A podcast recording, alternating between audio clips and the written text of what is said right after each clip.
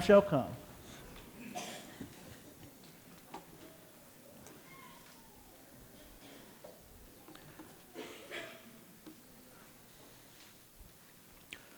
According to Pew's religious landscape study, 70% of Americans call themselves Christian, or around 70% of Americans call themselves Christian, and that's a, that's a pretty great number.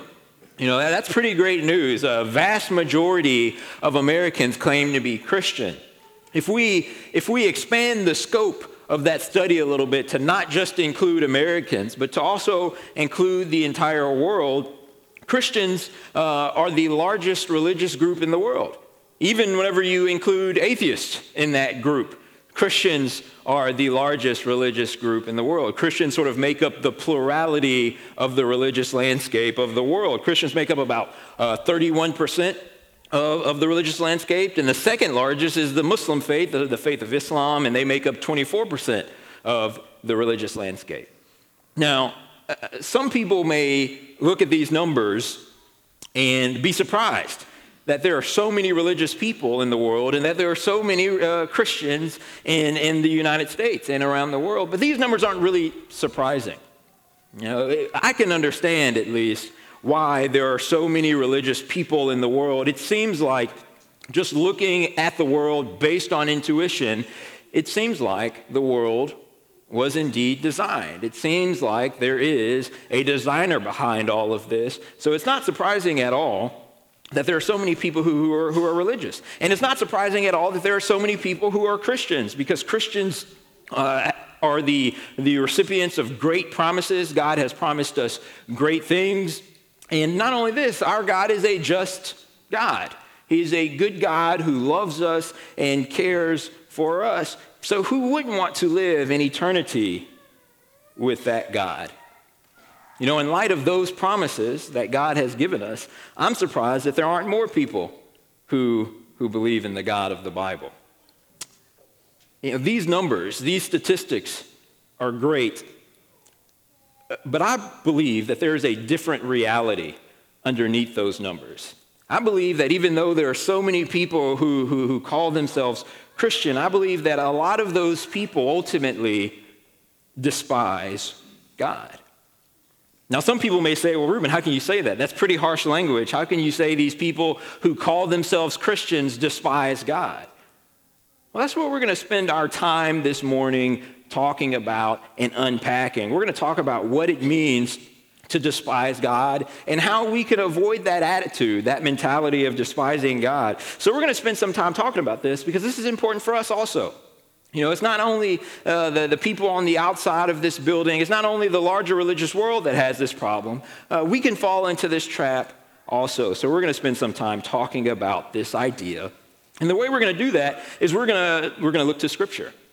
Uh, the, the, the, ancient uh, Israelites and Christians also had this problem of despising God. So we're going to look back to Scripture, look at some of the stories in the Old Testament, and talk a little bit about what it means to despise God. So let's actually, let's just talk about the story. Let's look at Israel's history. And, and when we do, when we look back at Israel's history, we see that God back then was a God of promises. I mean, even from the beginning, God was a God of promises. You know, just, just here a couple of weeks ago, we read Genesis chapter 12, where God makes these great promises to Abraham. God promises him, I'm going to turn you into a great nation. You know, Abraham already had a pretty decent sized family, but God says, I'm going to turn this family who's dwelling in tents, I'm going to turn them into a great nation. God says, I'm going to give you this great land. Eventually, he calls it a land flowing with milk and honey, and you're going to dwell in this great land.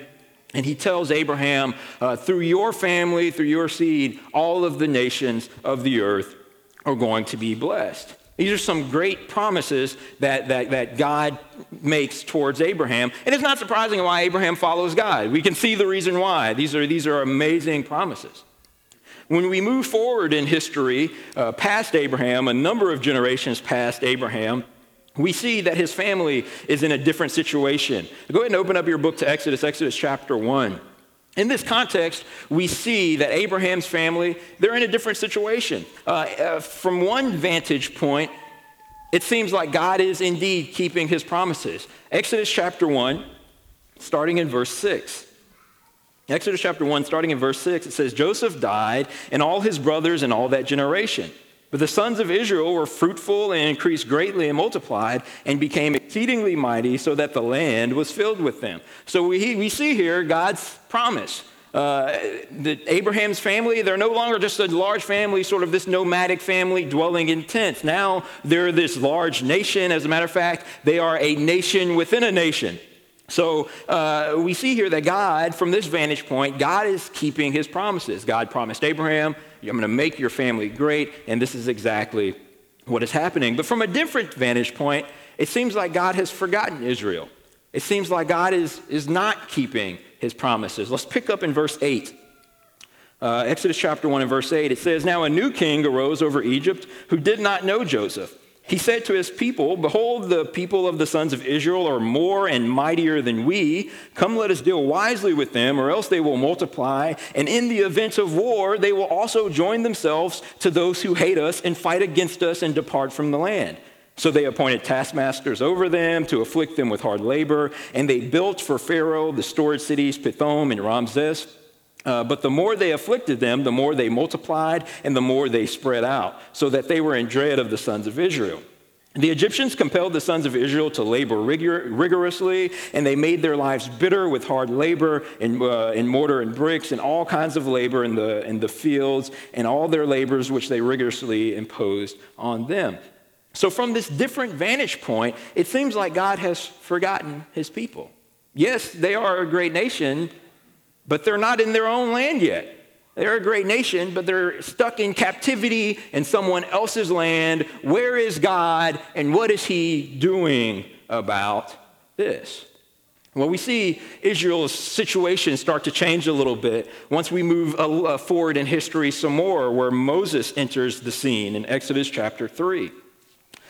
Exodus chapter 3 and when we start from reading from verse 7, we see that God has not forgotten his people. God remembers his promises. Starting in verse 7, of Exodus chapter 3, it says, The Lord says, I have surely seen the affliction of my people who are in Egypt and have given heed to their cry because of their taskmasters, for I am aware of their sufferings. So I have come down to deliver them from the power of the Egyptians and to bring them up from that land to a good and spacious land, a land flowing with milk and honey, to the place of the Canaanite, the Hittite, the Amorite, the Perizzite, the Hivite, the Jebusite now, behold, the cry of the sons of Israel has come to me. Furthermore, I have seen the oppression with which the uh, Egyptians are oppressing them. Therefore, come now, I will send you to Pharaoh so that you will bring my people, the sons of Israel, out of Egypt. So we see here, God knows exactly what these people are going through. God sees their affliction and he's going to keep their promise. He is going to bring them out of Egypt, bring them into a land that he calls a land flowing with milk and honey. And we know how this story goes. We know the way that the Lord does this. There are uh, especially if you know you remember Bible drill, there are these ten plagues that God sends uh, on Egypt, and, and God says, "Pharaoh, let my people go," and he says, "What?" He says, "No, that's exactly right. No, we're not, I'm not going to do that." And Pharaoh, what what Pharaoh doesn't understand is he doesn't understand how important this is to God, and God makes that clear to him in Exodus chapter 4, moving forward one more chapter. Exodus chapter 4, starting at verse 22. It says, Then you shall say to Pharaoh, Thus says the Lord, Israel is my son, my firstborn. So I say to you, Let my son go that he may serve me, but you have refused to let him go. Behold, I will kill your son, your firstborn. So, this is a big issue for God. God says, Israel is my son, Israel is my firstborn. I want you to let him go. But Pharaoh doesn't do that. Pharaoh doesn't take God seriously. And ultimately, it does take the death of Pharaoh's son for him to let Israel go. But he does eventually let Israel go. And it's through God's amazing power, it's through God's amazing mercy that he delivers his people from this bondage. And this is important for the Israelites to remember. Uh, Moses makes this clear in Exodus chapter 13. Moses says, This is something you need to remember. You need to remember uh, where you came from, and you need to remember what God has done for you. Exodus chapter 13, in verse 3, it says, Moses said to the people, Remember this day in which you went out from Egypt from the house of slavery. For by a powerful hand the Lord brought you out from this place. So here we see this is important for them to remember. And in chapter 14, we see the Israelites actually leaving Egypt. So and in chapter 14 and verse 8, it says, the, the Lord hardened the heart of Pharaoh, king of Egypt, and he chased after the sons of Israel as the sons of Israel were going out boldly. Now, this word is translated a variety of ways. This version says boldly. Uh, other versions may say they, they left Egypt defiantly. Uh, other versions, or maybe it's in your cross reference, it may say they left Egypt with a high hand. The idea behind this idea of boldly or defiantly or with a high hand, it's, it's that you know, they're not sorry.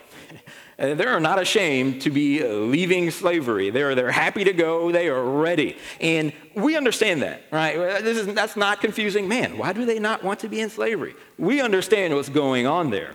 Um, so they're ready to go and, and they leave. After they leave Egypt, Israel is in the wilderness, and in the wilderness, they have some ups and they have some downs. I mean, you guys remember the, the, instance of the golden calf, so that was one of the instances where they were sort of down. But uh, once you get to the book of Numbers, we see Israel's actually doing pretty well. Once we get to the book of Numbers, we see that Israel is actually following God. God has laid out a plan. God is preparing them to, for, for, for land and the life. He's preparing them to live in His presence. And we talked about it in a, in, in a previous lesson. If we're going to live in God's presence, that means we have to live a certain way. So God is preparing them for that, and they're actually following God's commands. Let's go over to the book of Numbers and we can see this. The book of Numbers, we're going to just look at a couple of instances. Numbers chapter 1. First one in verse 54, it says, Thus the sons of Israel did according to all which the, which the Lord had commanded Moses, so they did. We see similar language in chapter 2 and verse 34. We're going to move quickly here. It says, Thus the sons of Israel did according to all that the Lord commanded Moses. So they camped by their standards, and so they set out, everyone by his family according to his father's household. Chapter 9, moving on to chapter 9 and verse 5, we see again similar language uh, in the book of Numbers. Numbers chapter 9 and verse 5, it says, So they observed the Passover in the first month, on the 14th day of the month, at twilight in the wilderness of Sinai, according to all that the Lord had commanded Moses, so the sons of Israel did. So these early chapters in the book of Numbers, Israel's doing pretty good. They're following God. They're doing what God wanted him to do. As a matter of fact, they even, they literally followed God, not just in a, in a figurative sense, but literally they were following God. We see this in, in chapter 9, just jumping down to verse 18. Jumping down to verse 18, it says, At the command of the Lord, the sons of Israel would set out, and at the command of the Lord, they would camp. As long as the cloud settled over the tabernacle, they remained camped. Even if the cloud lingered over the tabernacle for many days, the sons of Israel would keep the Lord's charge and not set out. If sometimes the cloud remained a few days over the tabernacle, according to the command of the Lord, they remained camped. Then, to the command of the Lord, they set out.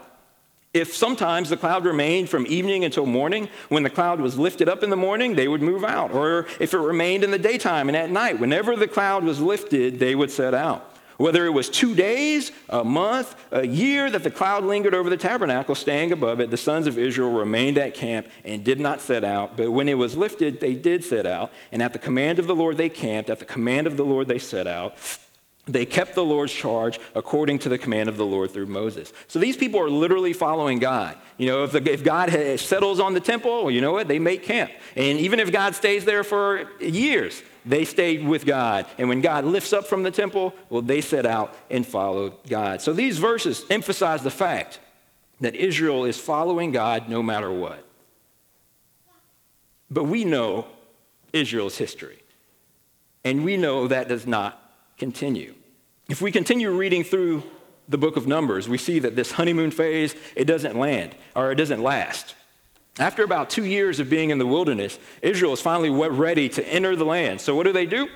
Well, they send out these 12 spies and they say, Well, you guys, we want you to go into the land and tell us about the land. We want you to tell us about the people. We want you to tell us about the things that are there. Tell us about the land. And when the spies go out and return, uh, well, two spies give positive re- reports, right? Joshua and Caleb, they return with this positive re- uh, report. They say, well, you know what, guys, we can do this. Let's go do it.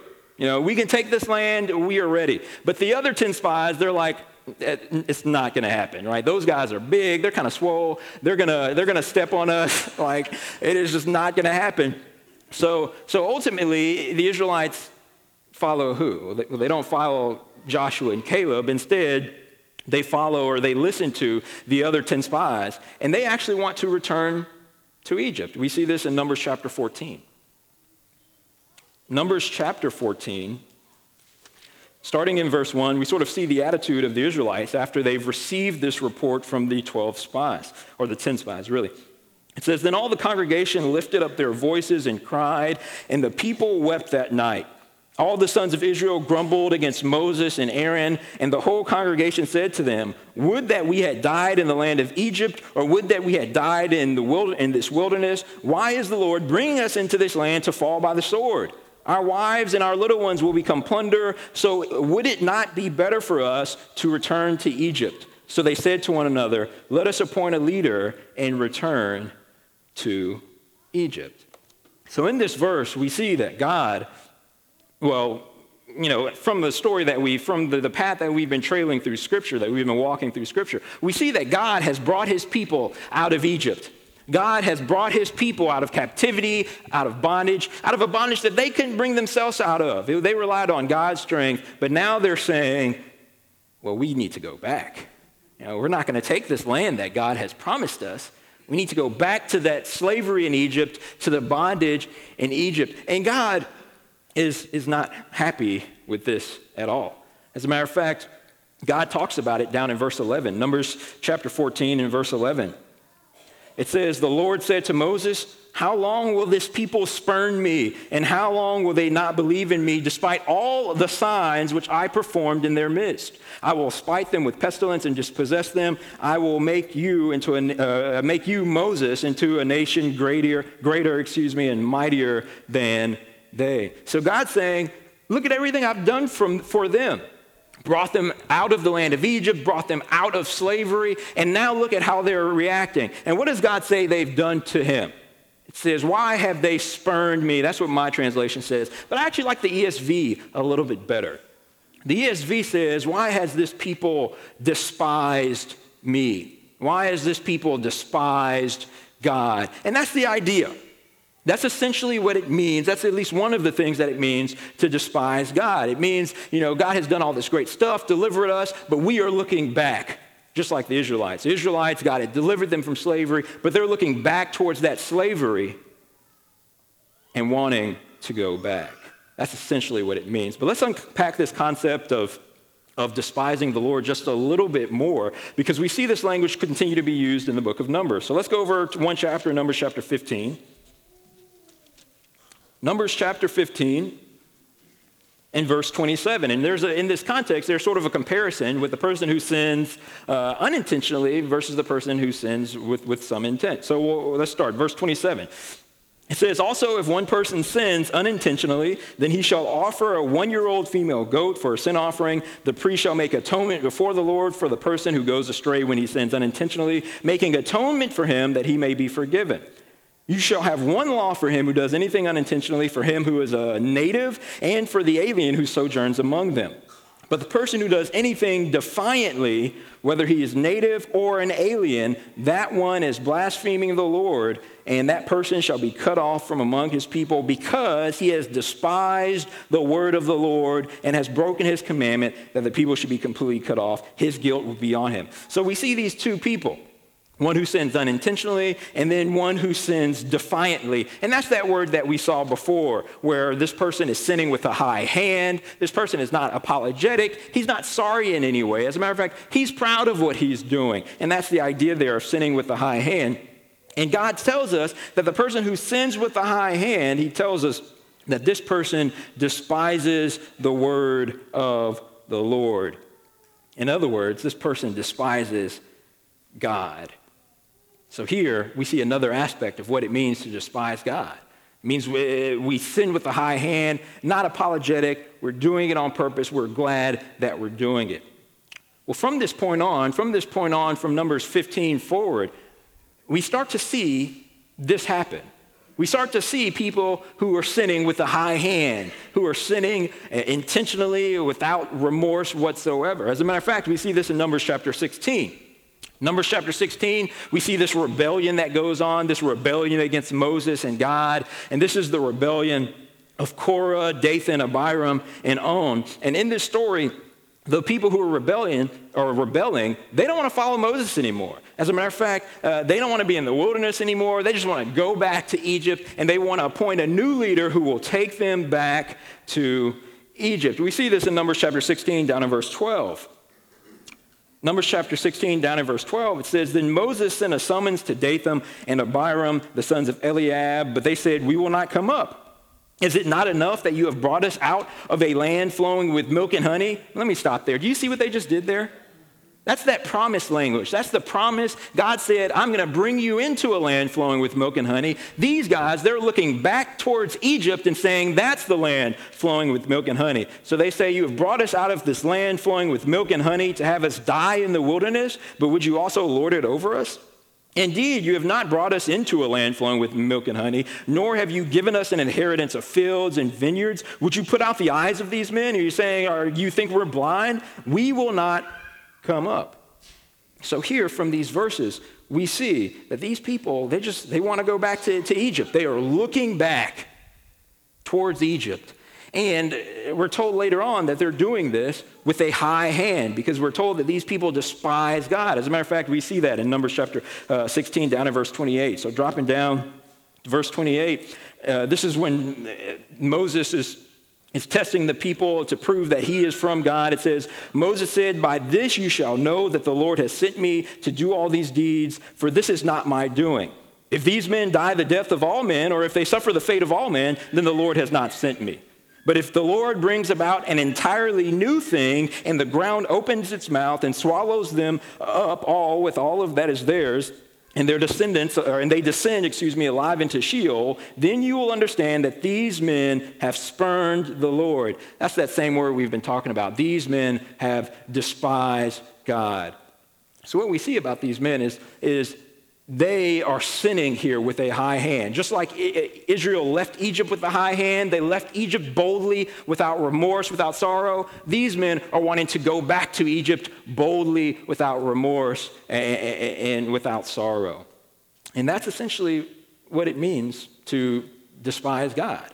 It means that we are looking back to the world that Jesus or that God saved us from and wanting to go back, and we're doing that with a high hand. So, what are some lessons for us? What are some lessons for, for, for us in this? How do we avoid this mentality of despising God? How do we avoid that? Well, I've got three points for you. Now, I know some of you are saying, Reuben, you've already gone 20 minutes. What do you mean you have three points for us? Uh, well, these are going to be short points. The, the, way I've sort of structured this lesson is different from the way I usually do. I started with a sort of, to, I wanted to bring you guys into the, the my thought world of, of, of, of this story, and then we're going to talk shortly here about three points. So, how do we avoid this attitude? Well, first of all, we have to remember where we came from. We have to remember our slavery. Remember that we came from a life of slavery. Like the Israelites, we were once in bondage. Sin owned us because all have sinned and turned short from the glory of God. There was nothing that we could do to save ourselves. We were stuck in that bondage of sin. So that's number one. If we're going to avoid this, this attitude of, of despising God, if we're going to avoid this mentality, we have to make sure that we remember where we came from, that we remember the slavery that we were in. Second, we also have to remember our deliverance. Like the Israelites, God saved us. We are his children, like the Israelites were called his children back then. God has saved us from a slavery of sin and death. And since he saved us, we have a journey that we're on. We are on the journey just like Israel was. We are on the journey towards the promised land, towards a life, uh, an eternal life with God. And that journey is not always easy, is it? Sometimes we have trouble, sometimes we have trials, sometimes we have tribulations. It's not always easy, but our God is a God of promise. So the journey may not always be easy, but the journey is indeed worth it. So if we're going to avoid this attitude of despising God, we need to remember where we came from. We need to remember our deliverance, but also we need to make sure that we don't look back. You know, at times this is easy. At times, uh, our Christian walk is super easy, where we are extremely zealous. All we want to do is serve God in those times. But there are other times where it's not so easy. There are other times where we don't really want to serve the Lord. We don't really want to follow his rules. Instead, we look at the world and we look at uh, the, the place from which we came and we say, man, they're the ones having all the fun. Man, look at my friends over there. They could do whatever they want. They could watch whatever movies they want. They could go visit whatever websites they want. They could, they could drink as much as they want. They're the ones having all the fun. And we look back and we say, man, that is the land flowing with milk and honey. But it's not. God has told us that we are on the path, we are on a journey to the promised land. And whenever we look back and we say those things, what we're really doing is we're despising God. We're despising God because we're saying, I don't trust what you say. You say that that land over there is the land flowing in milk and honey, but whenever I look back, I see that that land is the one flowing with milk and honey. If we're going to avoid this attitude, this mentality of despising God, we've got to make sure that we do not look back. Because the goal of our journey is the most important thing in our lives that promised land. You know, as I said earlier, there are many Christians in this world. It's the largest religious group in the world. And despite of that, there are many who, who despise God because even though they say they are Christians, they are living in Egypt. You know, guys, we need to make sure that we are not living in Egypt. But maybe there's someone here this morning who has been living in Egypt. Maybe there's someone here this morning who has been, who has been living in, in that land of slavery from which God has saved them. And you want to come back to the Lord because you know ultimately that's going to be the journey that is worth it. Well, if you'd like to come back to the Lord, we can help you with that. Or maybe there's someone else here who would like to start their journey to the promised land. Well, we can help you with that also. Whatever you need, you can come now as we stand and as we sing.